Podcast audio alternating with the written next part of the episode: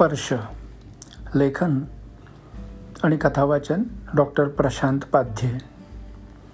तिथे जमलेली माणसं एकमेकांकडे जरा आश्चर्यानेच बघत होती. खरं तर कुणीच कुणाला ओळखत नव्हतं. फक्त ज्यानं त्यांना आमंत्रण दिलं होतं त्यांना मात्र सगळेच ओळखत होते. बहुतेक मंडळींचा वयोगट पन्नास पंचावन्न ते साठ पासष्टच्या दरम्यानचा होता. काही कुटुंबाबरोबर त्यांच्या मुली होत्या. तर काहींच्याबरोबर त्यांचे जावई होते. पण कुणालाच माहीत नव्हतं की इथे का बोलावलं आहे. जमलेल्यांपैकी काही जण एकमेकांशी परिचय करून घेत होते आणि इथे कशासाठी बोलावलं असेल याचा अंदाज बांधायचा प्रयत्न करत होते. तेवढ्यात दोन माणसं हातात अल्पोपहाराच्या डिश घेऊन आले आणि सर्वांच्या समोर धरू लागले. सगळेजण आता बोलण्यापेक्षा खाण्यात बिझी होऊ लागले. पाचच मिनटात त्या बैठकीचे निमंत्रक आले. त्यांनी एकवार सर्वांवर नजर फिरवली.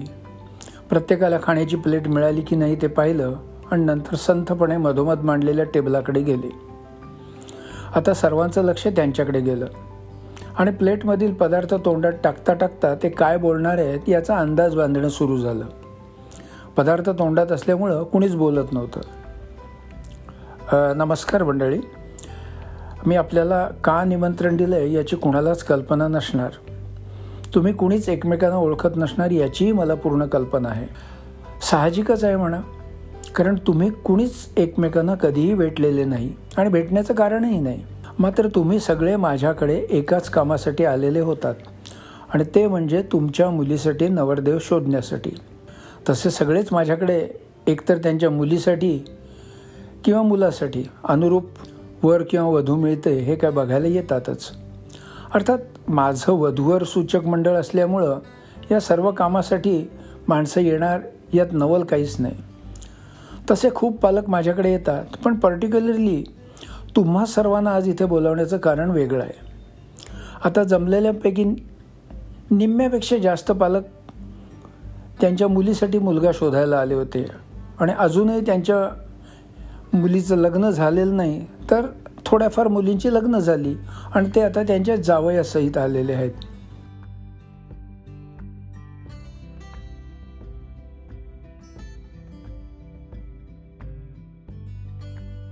जमलेल्या सर्वात एक कॉमन फॅक्टर आहे अर्थात तो तुम्हाला माहीत नसणारच. मी माझ्या मंडळातर्फे मुलामुलींची लिस्ट तर देतोच पण मी स्वतःही वैयक्तिकरित्या कोणत्या मुलीला कोणता वर योग्य ठरेल ते पाहतो आणि त्याप्रमाणे सुचवतो. तुम्हा सर्वांना मी एक मुलगा सुचवला होता पण काही कारणाने तुमच्या मुलीचं त्याच्याशी जुळलं नाही. तुमच्या मुलीला त्याला नाकारलं असेल किंवा त्यानं तुमच्या मुलीला नाकारलं असेल. आता सर्वांना उत्सुकता होती की हा मुलगा कोण? जो इतक्या मुलींना दाखवला गेला पण एकीशीही त्याचं सूत जुळलं नाही. प्रत्येकजण आपल्या मुलीसाठी या आयोजकांनी कोणकोणते वर सुचवले होते आणि आपण ते का नाकारले याचा विचार करू लागले. पण कुणीच अंदाज बांधू श बांधू शकत नव्हतं. मी सहा महिन्यापूर्वी एक स्थळ सुचवलं होतं. नाव होतं रमाकांत दामले. तो आज इथे आलेला आहे. एवढं म्हटल्यावर सर्वांच्या चेहऱ्यावरचे भाव बदलायला लागले. सर्वजण त्याचा चेहरा आठवायला लागले. त्याचबरोबर त्याच्याशी झालेल्या बैठकीतले प्रसंग आठवू लागले. पालकांच्या आपापसात चर्चा सुरू झाल्या. आपण या मुलाला का नाकारला? ते सगळेजण आठवू लागले आणि त्यांच्या डोळ्यासमोर हळूहळू चित्र स्पष्ट व्हायला लागलं. रमाकांत दामले देखणा गौरवर्णी वय वर्ष अठ्ठावीस उंची पाच फूट दहा इंच नोकरी जर्मन कंपनीत पगार महिना सव्वा दोन लाख. मुंबई आणि पुण्यामध्ये स्वतःच्या मालकीचे फ्लॅट. आई वडिलांची जबाबदारी नाही. आई वडील विदर्भात वेगळे राहतात. एक बहीण जिचं लग्न होऊन चार वर्ष झाली आहेत आणि ती ऑस्ट्रेलिया ऑस्ट्रियामध्ये सेटल झाली आहे. असं सगळं असूनही आपण याला का नाकारला याचा विचार बहुतेक पालक आणि त्यांच्या मुली पुन्हा करायला लागले. तर काही पालक या मुलाने त्यांच्या मुलीला का नाकारलं याचा विचार करायला लागले. काही जणांनी आपलं त्यावेळी चुकलं पण ती चूक आता सुधारायची संधी मिळते काय हे शोधायला सुरुवात केली. सबनीच आपल्या बायकोला सांगू लागले तरी मी तुला सांगत होतो चांगला मुलगा आहे पण तू उंचीवरून अडून बसलीस. आपल्या अपर्णानं जरा हाय हिल चपला घातली असते आता काय फरक दिसला न दिसला असता काय? अहो पण त्या चपला त्याला दिसणार नव्हत्या का? हे आपण कशाला विचारात घ्यायचं? त्याला ठरवू द्यायचं. कदाचित तयार झालाही असता. चांगलं स्थळ हातचं घालवलंस. अजून जर लग्न झालं नसेल ना तर पुन्हा एकदा प्रयत्न करायला काही हरकत नाही. सौ सबनिसाने मान डोलावली. तिकडे सातपुत्यांची बायको मुलीला रागावत होती. तू उगाच ती जर्मन कंपनीचं खूळ डोक्यात घेऊन बसली होतीस. अगं तो काय लगेच जर्मनीला चालला होता काय? भारतातच त्याच्या कंपनीचं ऑफिस सांभाळत होता ना? अगं आई हो पण आज ना उद्या जावं लागलंच असतं ना. कसली मरणाची थंडी असते तिकडे कुडकुडून मरावं लागलं असतं नुसतं. कमाल करतेस हा. तिकडे तिकडे माणसं नाही राहत आणि ती जिवंत राहतातच ना. बघू संधी गेली नसेल ना तर परत ट्राय करूया. तरी सातपुत्यांची मुलगी नाक मुरडतच होती. काळभेंड्यांचं वेगळंच चाललं होतं. तो मुलगा आपल्या जातीचा नाही ब्राह्मण आहे. तो आपल्या जातीतल्या मुलीशी लग्न करणार नाही. मग त्यानं नकार देण्यापूर्वी आपणच दिलेला बरा. उगाच लोकात आपली नाचक्की व्हायला नको की आपलं आपल्या मुलीचं स्थळ नाकारलं गेलं. पण आता त्यांच्या पुन्हा अशा पल्लवीत व्हायला लागल्या होत्या. कुलकर्णींचं म्हणणं होतं की मुलगा जरा शिष्ट आहे हा. आपल्या पंक्तीत नाही. आम्ही आगळपगळ बोलणारी माणसं. असं बेतास वाट बोलणं आम्हाला काही जमणार नाही. त्यापेक्षा नकार देणंच योग्य. ताम्हाणेना जरा पस्तावल्यासारखं व्हायला लागलं. कारण त्यांनी त्यांच्या मुलीचं लग्न कोरान्याच्या मुलाशी लावून दिलं होतं. आता त्यांना दामलेचे प्लस पॉईंट दिसायला लागले होते. काट्यांची परिस्थिती याहून वेगळी नव्हती. त्यांनाही वाटायला लागलं की आपण जरा घाईतच निर्णय घेतला. नाही म्हटलं तरी आत्याच्या आत्ताच्या जावयापेक्षा रम हा रमाकांत दामले कांकणभर सरसच होता. पण आता काय उपयोग? विचारांची सुप्री आईवडिलांच्यावर चिडली होती. तिचं मत विचारात न घेताच त्याने नकार कळवला होता. खरं तर रमाकांत तिला पसंत होता आणि ती त्याच्याबरोबर संसाराची स्वप्नही रंगवत होती. पण तिच्या आईवडिलांना मुलगा आपल्या मुलीपेक्षा देखणा आहे त्यामुळे पुढे जाऊन काहीतरी गडबड होईल त्यांचं पटणार नाही आणि त्यांचा डिवोर्स होईल. असं दिसत होतं त्याला ती काय करणार? जर रमाकांतचं लग्न झालं नसेल तर पुन्हा प्रयत्न करायला काय हरकत आहे? असे विचार तिच्या मनात डोकवायला लागले होते.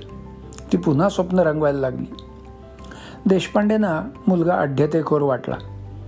त्याला त्याच्या पगाराचा आणि श्रीमंतीचा माज आहे असं त्यांचं म्हणणं होतं. पण बायको आणि मुलीला मात्र तसं वाटत नव्हतं. पण देशपांडेंच्या स्वभावापुढे त्यांनी नांगी टाकली. पण आज जर पुन्हा चान्स मिळत असेल तर त्या दोघी देशपांडेवर कुरघोडी करायच्या तयारीत होत्या. आलेल्या बहुतेकांना आता रमाकांत देशपांडे नाकारला याचं वाईट वाटायला लागलं होतं. ज्यांच्या मुलींची लग्न झाली होती त्यांना या रमाकांतने अजून लग्न का केलं नाही? आणि समजा केलं असेल तर आपल्या मुलीपेक्षा अशी काय चांगली मुलगी मिळाली ते पाहायची उत्सुकता होती. तेवढ्यात आयोजकांनी जाहीर केलं की रमाकांत येत आहे. सगळ्यांच्या मनात दरवाजाकडे वळल्या. रमाकांत दामले फिक्कट निळ्या रंगाचा सूट घालून हळूहळू येत होता. आयोजकांनी त्याच्या स्वागतासाठी टाळ्या वाजवायला सुरुवात केली. मग उपस्थितांपैकी काहींनी उत्स्फूर्तपणे तर काहींनी इतर वाजवतात म्हणून टाळ्या वाजवण्यात हातभार लावला. रमाकांत शांतपणे चेहऱ्यावर चेहऱ्यावर स्मितहास्य ठेवून हात जोडून सर्वांना नमस्कार करत पुढे येत होता. ये रमाकांत ये. तुझं माझ्यातर्फे आणि उपस्थितांच्या तर्फे स्वागत असो. रमाकांत आला आणि आयोजकांनी दाखवलेल्या खुर्चीवर आसनस्थ झाला. अजून लग्न न जुळलेल्या मुली आणि त्यांचे पालक त्याच्याकडे तो आपल्याकडे कधी पाहिली अपेक्षेनं बघत होते तर लग्न झालेल्या मुलींचे पालक आपला जावं आणि रमाकांत यात कोण सरस ठरेल याचं गणित जुळवत होते. पालक आणि मुलींच्या मनात एक प्रश्न घोळत होता तो म्हणजे या रमाकांतचं लग्न झालंय की व्हायचंय? काही जण प्रार्थना करत होते की हा अविवाहितच असू दे. म्हणजे मागे हुकलेला चान्स परत आता एनकॅश तरी करता येईल. काहींच्या मनात आलं की जर याचं लग्न झालं असेल तर याची बायको कोण? ती कशी दिसत असेल? आपल्या मुलीपेक्षा ती उजवी आहे की सामान्य आहे? सर्वांच्या मनात वेगवेगळ्या उत्सुकता ताणल्या गेल्या होत्या. पण त्याच्या विवाहित की अविवाहित या स्टेटसबद्दल जाणून कसं घ्यायचं हा मोठा प्रश्न होता. सर्वांनाच तसा प्रश्न आयोजकांना विचारणं अप्रशस्त वाटत होतं. पण बहुधा आयोजकांनी सर्वांच्या मनातला तो प्रश्न ओळखला असावा. मंडळी रमाकांतबद्दल मी सांगण्यापेक्षा त्यानंच सांगितलेलं बरं.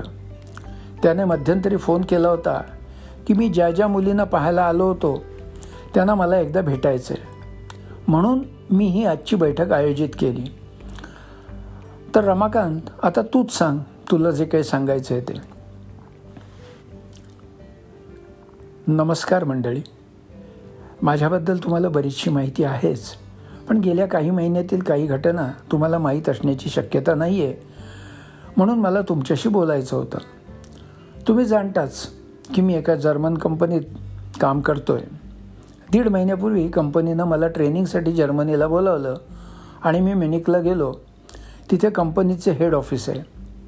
मी ऑफिसात गेलो आणि तिथल्या बॉसला भेटलो. माझी बॉस म्हणून एक स्त्री होती. तिनं माझं स्वागत केलं आणि खाली मान घालून लॅपटॉपवर काम करता करता मला माझ्या ट्रेनिंगचं स्वरूप समजावून सांगितलं. काही काम ऑफिसात तर काही काम फील्डवर्क होतं. ऑफिसात तिचा असिस्टंट मला शिकवणार होता तर फील्डवर्क मात्र तिच्याबरोबर जाऊन करायचं होतं. पहिले चार दिवस तिच्या असिस्टंटनं मला दिवसाचे आठ आठ तास नवीन नवीन प्रोजेक्टबद्दल समजावून सांगितलं. त्यानंतर मला माझ्या बॉसबरोबर बाहेर जायचं होतं. शोफर ड्रिवन कार असायची. एक सांगायचं विसरलो. ती बॉस भारतीयच होती. पण जर्मनीत दहा वर्ष राहत होती. ती कर्नाटकमधून आलेली होती. जर्मन उत्तम बोलायची. पण मला जर्मन भाषा नीट येत नव्हती. तिला हिंदी जेमते मोडकं तोडकं येत होतं. त्यामुळं बहुतेक संभाषण इंग्रजीतूनच चालत होतं. गाडीतून जाताना ती पुढे ड्रायव्हर शेजारी बसून त्याला कुठे जायचं ते सांगायची आणि समोर बघतच माझ्याशी बोलायची. आम्ही बऱ्याच जणा जागांना व्हिजिट दिली. मी चांगल्या रीतीनं काम समजावून घेतलं. मला भारतात परत निघायला आता दोनच दिवस शिल्लक राहिले आणि नेमका त्यावेळी वीकेंड आला. त्यामुळे ती मला म्हणाली मी तुला ट्रीट देते. तू चांगलं पिकअप केलं आहे सगळं. You have done a good job मग आम्ही एका मोठ्या हॉटेलात गेलो. बहुतेक तिला तिथले सगळे नोकर चांगले चांगलं ओळखत असावेत. कारण प्रत्येकजण good evening ma'am how are you म्हणून विचारत होते. जेवणाची ऑर्डर द्यायची होती. वेटरने मेन्यू कार्ड दोघांच्याही हातात दिली. मी वरपासून खालपर्यंत नजर टाकत होतो पण मला काही तिथले डिशेस कळत नव्हत्या. म्हणून मी तिलाच ऑर्डर द्यायला सांगितलं. तिनं वेटरला बोलावलं आणि मेन्यू कार्ड वाचायला सांगितलं. पटापट दोन तीन डिश ऑर्डर केल्या. मला नवलच वाटलं. की ती स्वतः न वाजता वेटरला सांगितलं. पहिल्यांदा सूप आलं तिनं त्यात मिरपूड मीठ घातलं. पण त्याच्या बाटल्या घेताना तिनं थोडं चाच पडलं. नंतर पाण्याचा ग्लास घेताना आणि जेवताना पण तिच्या हालचाली मला जरा वेगळ्या वाटल्या. मग न राहून मी तिला म्हटलंच या अंधुक प्रकाशामुळे तुला दिसायला जरा त्रास होतोय काय? की चष्मा विसरली आहेस सॉरी हां. मी तुला सांगितलं नाही. मला वाटलं तुला कळलं असेल पण मला दिसत नाही. आय एम ब्लाइंड बाप रे मी तर चक्क उडालोच. इतक्या दिवसात मला ती आंधळी आहे हे कळलेलंही नाही. तिच्या हालचाली आणि वावर इतका नैसर्गिक असायचा की मला तिला दिसत नाही याची कल्पनाही आली नाही. म्हणजे मीच आंधळा होतो की काय अशी मला शंका यायला लागली? सॉरी हां. माझ्या लक्षात नाही आलं? मी नकळत तुला दुखावलं. अरे त्यात सॉरी काय? आणि मला कुठे दुखावलंस तू? नाही दिसत मला त्यात तुझा काय दोष? माझ्या लक्षात आलं नाही इतक्या दिवसात म्हणून म्हटलं. अरे उलट चांगलं आहे ना? मी नॅचरल वावरू शकते हे किती चांगलं आहे तुला कळलंही नाही की मला दिसत नाही यात माझा विजय नाही का? खरं तर तू माझं अभिनंदन करायला हवंस. त्यानंतर माझी तिच्याविषयीची भावनाच बदलायला लागली. आम्ही जेवणानंतर बागेत गप्पा मारत बसलो होतो. तिने काही लपवाछपवी न करता तिच्याबद्दल सांगितली माहिती सांगितली. ती जन्मांध होती आणि तरीही तिने सर्व गोष्टीवर मात करत ही जर्मनीतली इतक्या वरची जागा गाठली होती की कमालच वाटली मला. तिचा लॅपटॉप खास होता त्यावर ब्रेल लिपीचा क्री कीबोर्ड होता. तिचं कुठेही अडत नव्हतं. ती परदेशात असूनही स्वावलंबी होती. मला तिच्यापुढे मी फारच खुजावा दिसायला लागलो. मी स्वतःचीच कीव करायला लागलो. खरंच you are great really really really I mean it मी तिचे हात हातात घेत ते घट्ट दाबत म्हटलं. हे बघ असलं कौतुक करू नकोस. मी काही खास तीर मारलेलं नाही. प्रत्येक माणसावर बिकट परिस्थिती आली ना की तो आपोआप त्यातून मार्ग काढतो. खरं आहे पण सगळ्यांनाच जमतं असं नाही. तिचे हात अजूनही माझ्या हातात होते. रमाकांत तुला एक सांगू? रागावू नकोस. आम्हा आंधळ्या माणसांची एक गंमत असते. त्यांना दिसत नाही म्हणून देव त्यांचे इतर सेन्सेस स्ट्रॉंग बनवतो. त्यातलाच एक स्पर्श. आत्ता तुझ्या हातांचा स्पर्श मला एक वेगळाच संदेश देतो आहे मी क्षणभर गांगरलो. माझ्या नकळत माझ्या मनात एक भावना येऊन गेली जी खरोखरच अजून मला व्यवस्थित कळलीही नव्हती. पण तिला ती कळली होती न बोलता न बघता. मी थोडा कचरायला लागलो पण तिनेच आपले हात हातातून सोडवून घेतले आणि नंतर स्वतःच माझे हात पकडले. तुला काय म्हणायचं आहे ते मला कळतं आहे तू पुन्हा एकदा विचार कर आणि मग सांग. आता मी माघार घ्यायला तयार नव्हतो. असो. मंडळी मी काही दिवसापूर्वी घडलेली एक घटना तुम्हाला सांगितली. रमाकांत उठला आतल्या खोलीत गेला. हाताला धरून एका सुंदर मुलीला घेऊन आला. ही हेमांगी माझी बायको आणि माझ्या कंपनीतली बॉस.